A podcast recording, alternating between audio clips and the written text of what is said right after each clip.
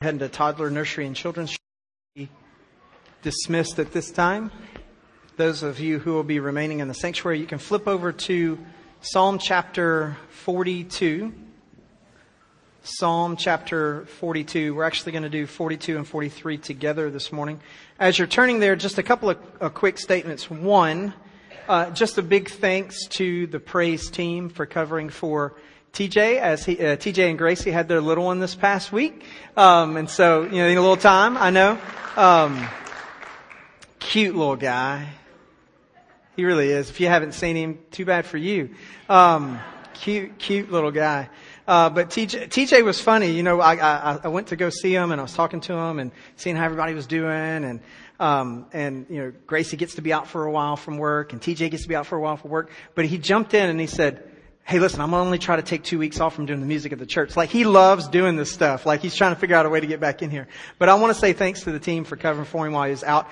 And then they say that you should honor people publicly when they do things well. And, um, and so I'm going to try to do that right now. So in my very humble opinion, Kristyn Getty, who is the person who actually sings the last song that we just sang together, is probably, in my opinion, one of the top three Christian vocalists of the past 20 years.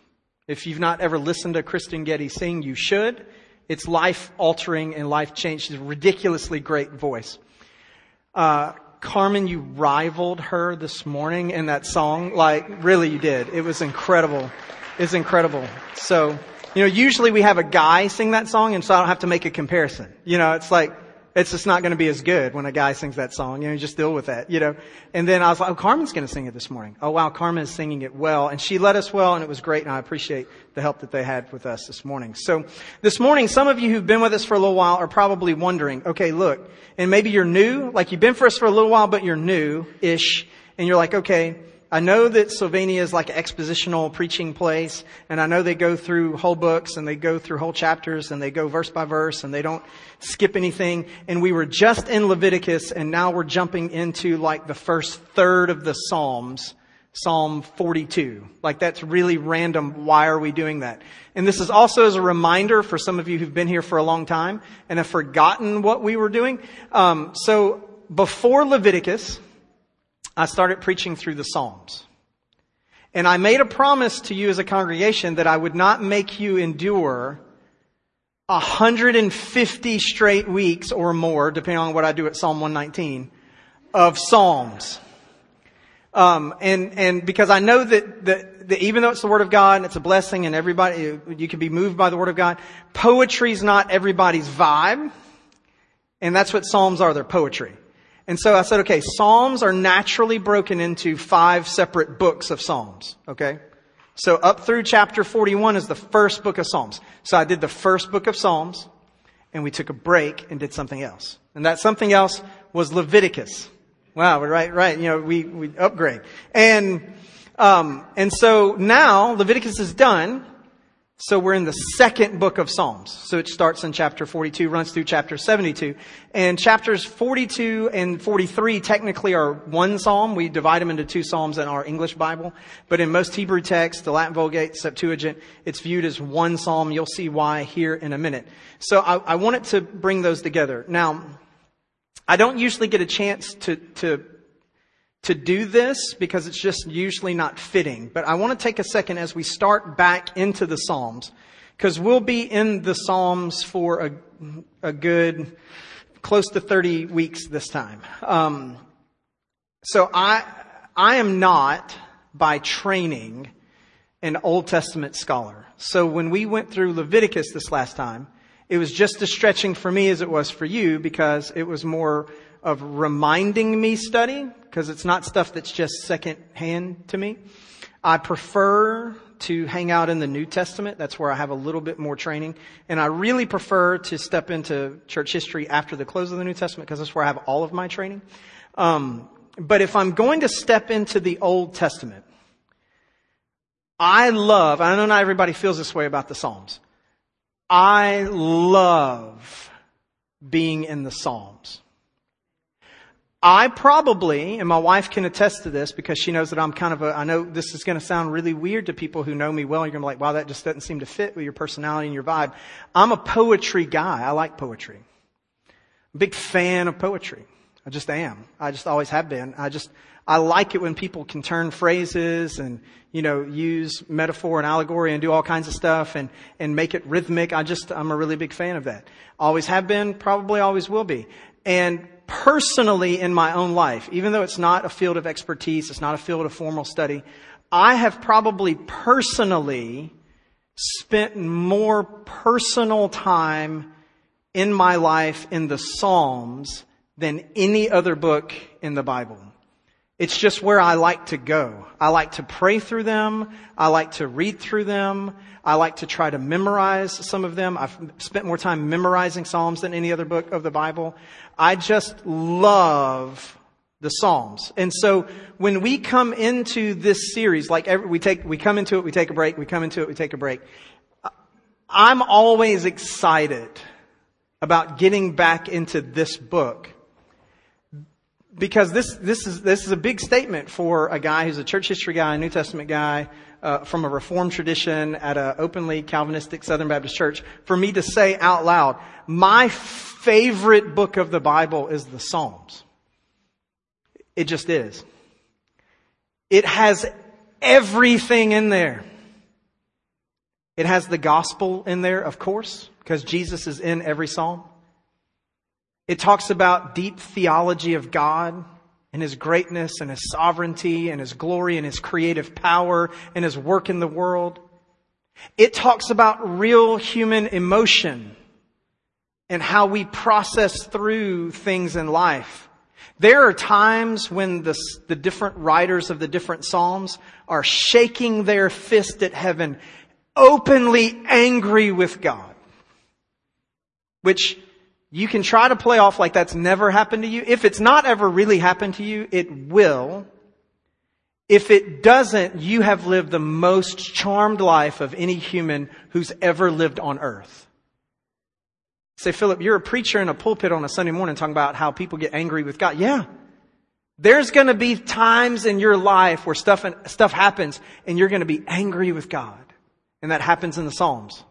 There's going to be times in your life where you are despairing and you're depressed and you're anxious and you're afraid, and that happens in the Psalms. There's going to be times in your life where you're so overjoyed you can't help but break out in song even if you don't like to sing, and that happens in the Psalms. There's going to be times in your life where you are so confident and so sure of God's victory on your behalf that you can't help but to declare to everyone the great might and power of God and how He does wonderful things in your life, and that happens in the Psalms. You're going to meet with tragedy and you're going to meet with death and you're going to meet with life. You're going to meet with every aspect of human existence. And in every book of the Psalms, books one through five, it happens in them. And it gives us a fully orbed picture of the human experience with the divine. That's why I love this book so much.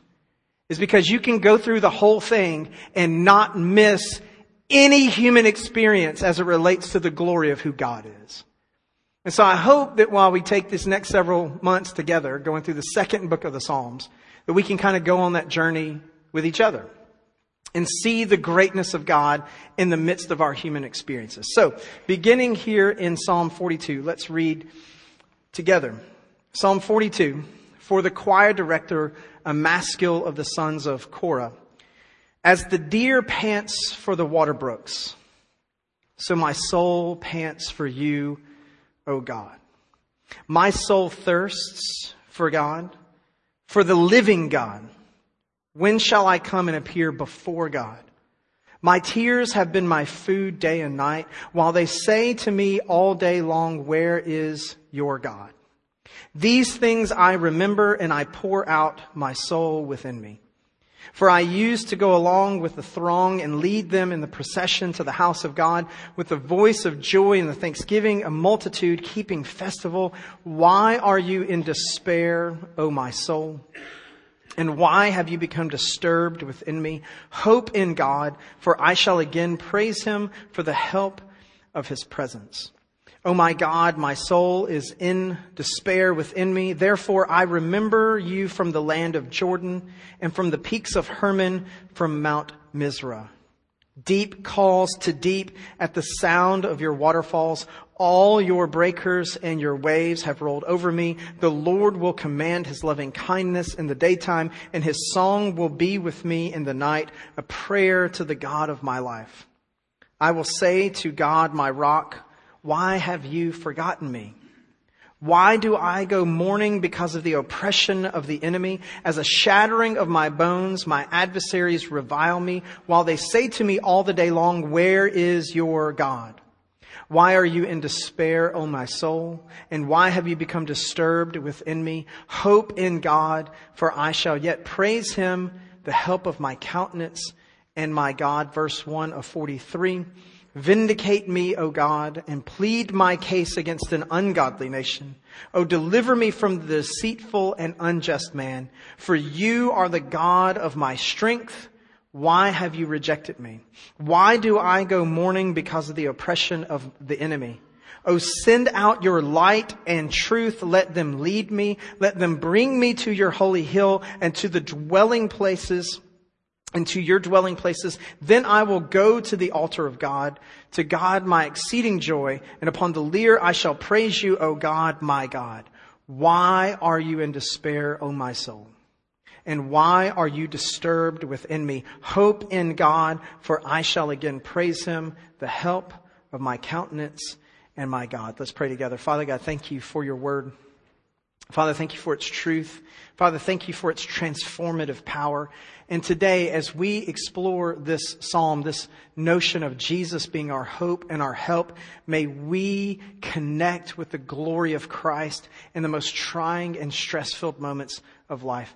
In Jesus' name, amen.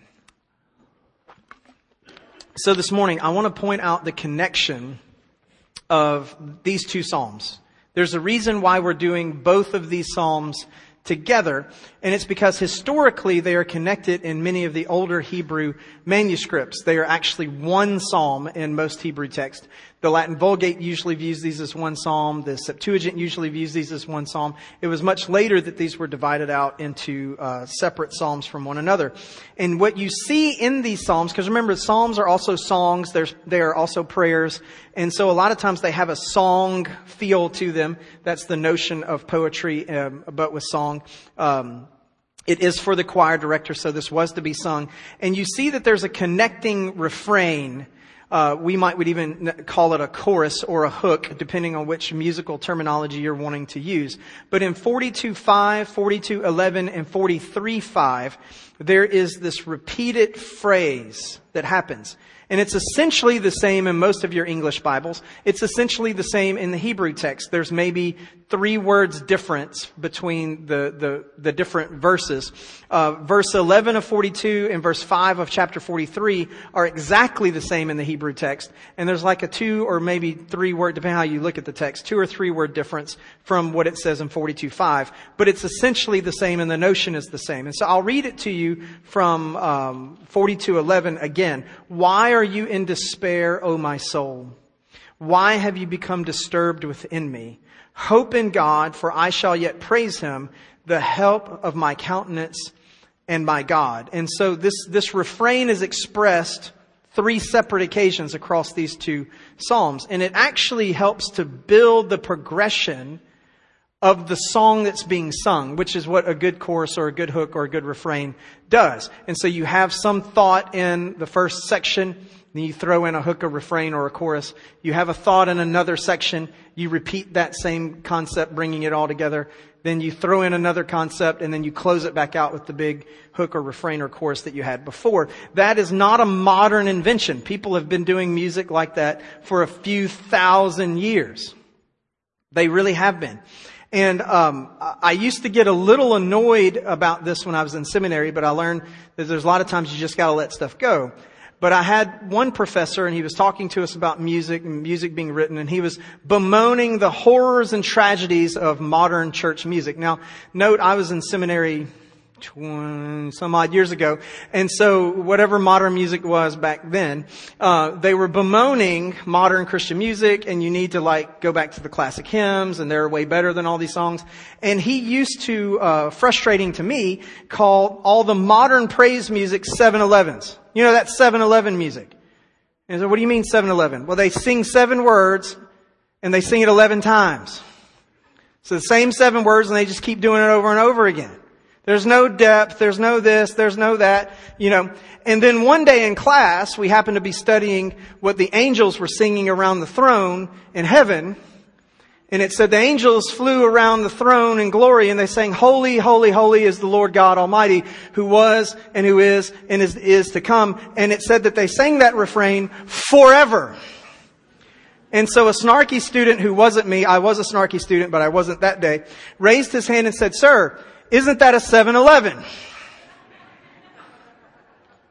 Class did not go well the rest of the day, and our grades reflected the snarkiness of the student on that occasion. But what you have is differing forms of music. You have some that is progressive with no refrain. You have some that has choruses. You have some that are repetitive. And friends, it's been like this forever.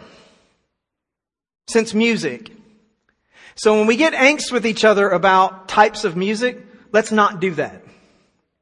Because there's plenty of variety even in the Psalms of the way music is structured for people to use for worship. And so we have these connecting refrains. So these two Psalms go together. Now, I want you to notice the progress that happens in this Psalms in this psalm, these two psalms, according to the insertion of that refrain. It naturally breaks the song into sections. And those sections are incredibly sensible. And so this is actually where the greatest meat of the sermon comes from, is letting the song do what the song does. So before you hit the first refrain in verse 5 of chapter 42, you have the first four verses. And those first four verses are about longing. Have you ever just wanted something so bad that you felt like you might die if you don't get it. Now that can be very sinful. There's lots of longings that we have in our lives that we feel like are going to wreck our lives if we don't get them. And there's no redemptive value to that longing whatsoever. We're just being wicked people and we need to repent. But there are things in life that we should long for. Blessed are they who hunger and thirst for righteousness, for they will be satisfied. Hey, by the way, hunger and thirst, something you can die from. You don't eat, you'll starve to death. Sooner than that, if you don't drink, you'll die of thirst. And so Jesus uses this longing language in the New Testament of hungering and thirsting for righteousness. Notice what the, the sons of Korah here as our psalmist say. And just as an aside, the sons of Korah may not have written this. It says it's for the sons of Korah to perform. They may not have been the ones who wrote it. As the deer pants for the water brooks, you see a wild animal out. It's hot outside. They've been running. Maybe they've been running away from a predator. Maybe they've escaped a hunter. Maybe they've escaped a trap. They're running and now they hit a point of exhaustion and they need something to drink. Maybe you've done that before in your own life where you've so physically exerted yourself, you start to feel the dehydration setting in. You know you have to get something to drink. You, you know that you've got to have that or, or things are not going to go well for you. Notice what he says here. As the deer pants for the water brooks, so my soul pants for you, O God. Do you ever long for God and his presence in this way? There's a longing that's going on here. Notice what it says, my soul in verse 2 thirsts for God, for the living God. When shall I come and appear before God? I want to be in the presence of the Most High God. I don't want to feel far away from God. I don't want to feel distant from God. I don't want to feel separated from God. I want to feel the, the relational closeness that comes with being redeemed and reconciled to the Most High God. That's what I want. And notice the pain that has come because of this.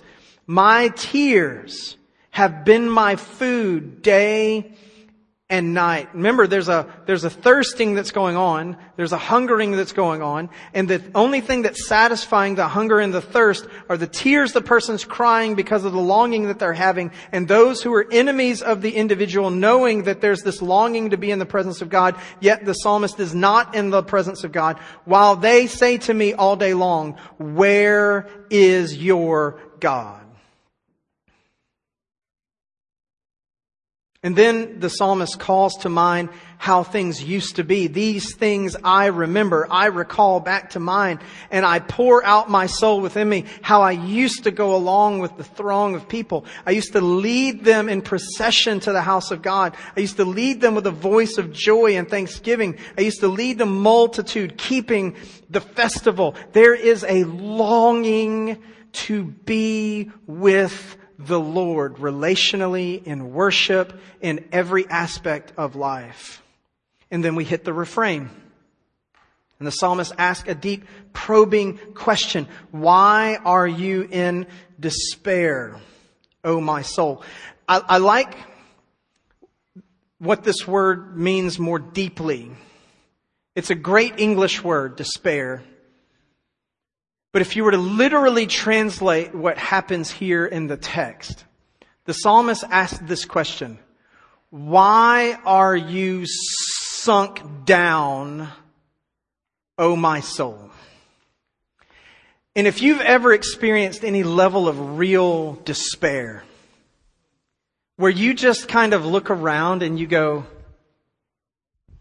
there's nothing that I can do there's nothing that anyone else can do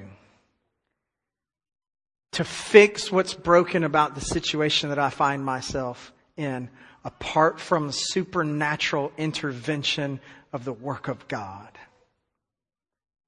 And that's a place of despair. Like when you recognize apart from a miracle of God, there is no hope. A great way to describe that feeling is sunk down. Such a great, great word here in the Hebrew. Sunk down. Why are you sunk down, O my soul? Why have you become disturbed within me? And these are great probing questions that the psalmist is asking, look, I'm longing for God. God feels far away. I remember what it was like to be close to God. I've been weeping over my longing to be with God. I feel like I'm dying of thirst because I don't have the right relationship with God that I'm supposed to have right now. Why am I in despair? Why is my soul disturbed? And then notice the transition in the refrain. Hope in God. For I shall again, that word for again is a little ambiguous. It could also be translated still, for I shall still, even though this is happening to me, I shall still praise him for the help of his presence. And then it moves to the second section. And so we see here this progression. Not only was there this deep longing, but there's a hook back to the chorus where despair fully sets in in the second section of the song. Oh my God, my soul is in despair within me. Now it's the same word that's used in the refrain, that's used in the hook, that's used in the chorus. It's the same word, sunk down. Oh God, he's acknowledging what's really going on to the Lord. He's making confession. Oh my God, my soul is sunk down within me. Therefore, I remember you from the land of Jordan and the peaks of Hermon from Mount Mizar. Deep calls to deep at the sound of your waterfalls. All your breakers and your waves have rolled over me. The Lord will command his loving kindness in the daytime and his song will be with me in the night, a prayer to the God of my life. I will say to God, my, my rock, why have you forgotten me. Listen, friend, if you are in relationship with the Lord and you have reached a rock bottom point where your question to God is, God, why have you forgotten me? You don't get a greater definition of the word despair than that. The ever present, all knowing, sovereign God of the universe does not forget except our sins in Christ. Amen. Hallelujah. Praise the Lord. But there are relational times in our lives where we feel so overwhelmed by the circumstances of our sin and the circumstances of the world around us that we feel, though it's not true, as if God has forgotten us. And the psalmist just asks the question, he calls it out. He says, God, why have you forgotten me? Why do I go mourning because of the oppression of the enemy? And that's actually more active that's more verbal than passive, the way it sounds here. While the enemy keeps oppressing is a better way, or the the the um, uh, the, the the enemy oppresses.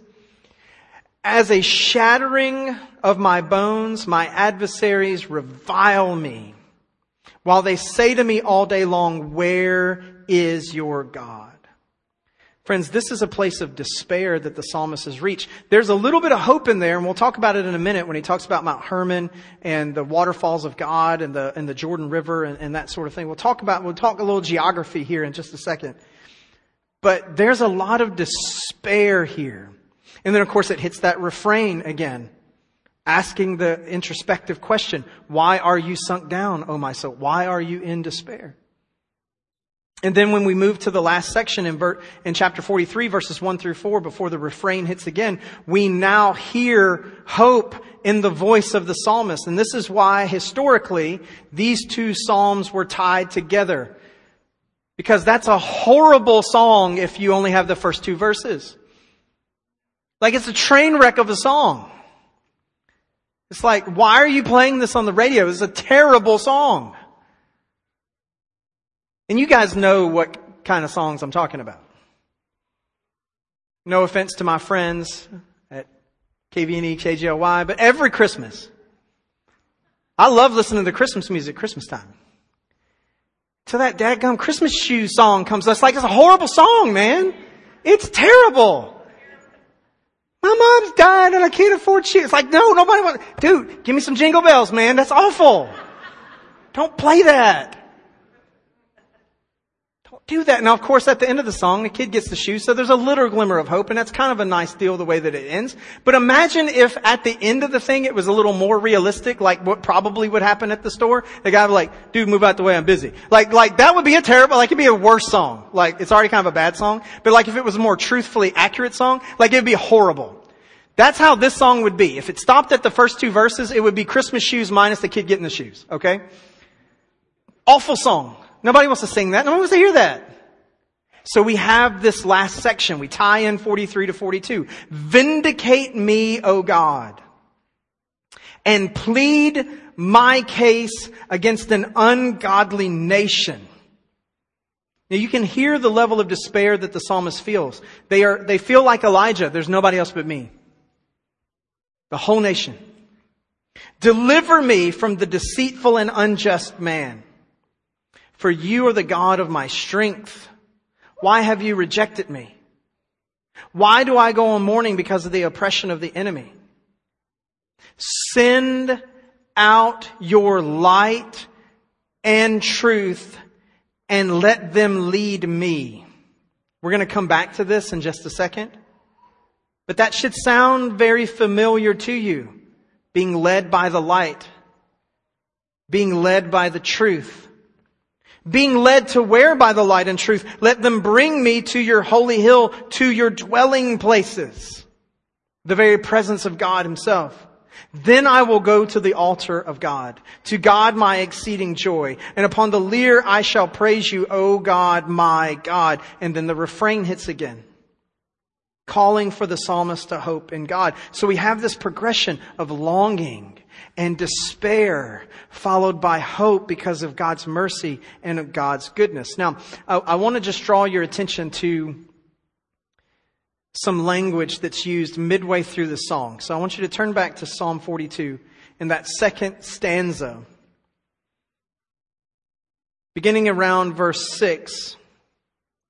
Verses 6 through 8 is kind of the pinnacle peak of the midpoint of the song where you see this insertion of some very poetic language. And if we're not familiar with the language that he's using about the geography, we will miss this incredible hope and longing that simultaneously exists in this guy's life. So I want you to notice the theme of of Hermon uh, in your text it said Hebron and uh, the uh, from Herman, uh, Hermon to Zion. Notice again the flow of the psalm. There's a longing for water as the deer pants for the water. And so most of us, not being incredibly familiar with the geography of, of Israel, Mount Hermon toward the north, is the highest mountain peak in the nation of Israel. The, the, the mountains of Hermon, where Mount uh, is located that he speaks about here in the psalm as well. At the place where Hermon is, Mount Hermon, there are two sources at Hermon that feed the Jordan River. And in the rainy seasons, there's a, a, a, a reality of rain that occurs. I, I looked at a few different studies that say this mountain region in this part of Israel can get upwards of over 60 inches of rain during the rainy seasons. And it runs down off of the mountains, creates these great, incredible um, waterfalls that helps swell up the natural springs that already exist there, and then causes the Jordan River to be its fullest, which then runs down essentially through the rest of the country of Israel. And essentially, this mountain range of Hermon is what feeds the water system of the whole nation of Israel. And so notice what, like, keep that in mind, keep that in mind just for a second, and notice what he says here. My God, verse 6, my soul is in despair within me. Therefore, I remember you from the land of the Jordan, the peaks of Hermon from Mount Mizar. And what happens there? Deep calls to deep, the natural springs, at the sounds of your waterfalls, where it starts to help to swell all of that. And your breakers and your waves have rolled over me. The rushing water coming down out of that mountain range to swell up the Jordan River to give life-giving quality through water to the entire nation of Israel. And notice what he says about that from that poetic meta- metaphorical representation of God supplying water for the entire nation. The Lord will command his loving kindness in the daytime and his song will be with me in the night, a prayer to the God of my life. Right in the middle of all of this song, where he's experiencing the highest level of despair, he pauses and he says, I'm not in Zion right now. I'm on the whole other side of the country. I'm up in the mountains. I'm in Mount, mountain range of Hermon. That's where I am right now. And even though I'm very far away from the city of promise, from the capital city, from Mount Zion, from Jerusalem, I'm very distant from there. I know that God cares for me because the rains are falling and the springs are swelling and the river is rushing and I know that this river will make its way all the way down to give life to Zion way out there. And even though I feel far away away from the presence of God. I am incredibly close to the life-giving reality of God because God does not ever abandon his people no matter where they are. Man, that's, that's beautiful, man. It's beautiful. Now, just real quick for Hermon, I, I want to, I just want to throw this out there. Mount Hermon, not only the highest mountain in Israel, not only the place where there's some springs that feed the Jordan River. But it's also one of those springs is located at what we know to be uh, Caesarea Philippi, which is the place where Peter made his confession of who Christ is. It was done here in this mountain range that the psalmist is talking about. Who do people say that I am? Well, some say that you were one of the prophets. But who do you say that I am? Here, at this place. This is where that took place. Well, you are the Christ, the Son of the living God. We can't be sure, so this is a educated opinion, as the scholars like to say. Can't be 100% sure, but Hermon gets the most votes from scholars who've really studied it and really looked at it as the likely site of the transfiguration. This is probably where Jesus displayed himself as the God man and where God's voice itself spoke to those few disciples that were there with him on the top of the mountain. So you have Peter making his great confession likely at this site. Jesus demonstrating his full glory as the God man at this site. This is the place that historically kept the nation of Israel alive because it watered the entire nation and gave them life through the Jordan River. And the psalmist says, I'm not in Zion. And if you turn to the third refrain in 43, notice what he wants to do in verse 3, 43 3. Send your light and your truth. Let them lead me. Let them lead him where? To your holy hill. What's the holy hill? Zion. That's where I want to be. But here I am right on the border of the enemy's land. About as far away from you as I can get. But even though I'm as far away from you as I can get from the holy place that I know I should be, you are still with me anyway. Man, it's beautiful. Like it's beautiful the way that this is structured. The author is delighted to be cared for by God, but longs to be in the capital of the land of promise. Friends, you can have that happen to you in your life. You can be on the point of despair. I am not at the central place of worship leading people in the songs like I did before. I am distant from the area of celebration. You, you can have that despair and simultaneously have hope in God's goodness that He's caring for you anyway. It, both can actually go on at the same time. And in fact, I would contend that in the Christian's life who is truly walking with the Lord, who is truly maturing in Christ, both will happen at the same time a lot. Where you'll just be completely transparent and honest with God. God, I feel like you've forgotten me. I feel like you're far away from me. I feel like you don't see what's going on in my life. But I know that's not true. And I know you're right here caring for me. And so as we get ready to close, I want to tie all of this together and I want us to see Jesus as our hope and as our help. I want you to consider the refrain. Let's read it one more time. I'm here turned to Psalm 43, so I'll just read it from verse 5 of Psalm 43. Why are you in despair, O my soul? And why are you disturbed within me? Hope in God. I mean that we could we could have spent a long time.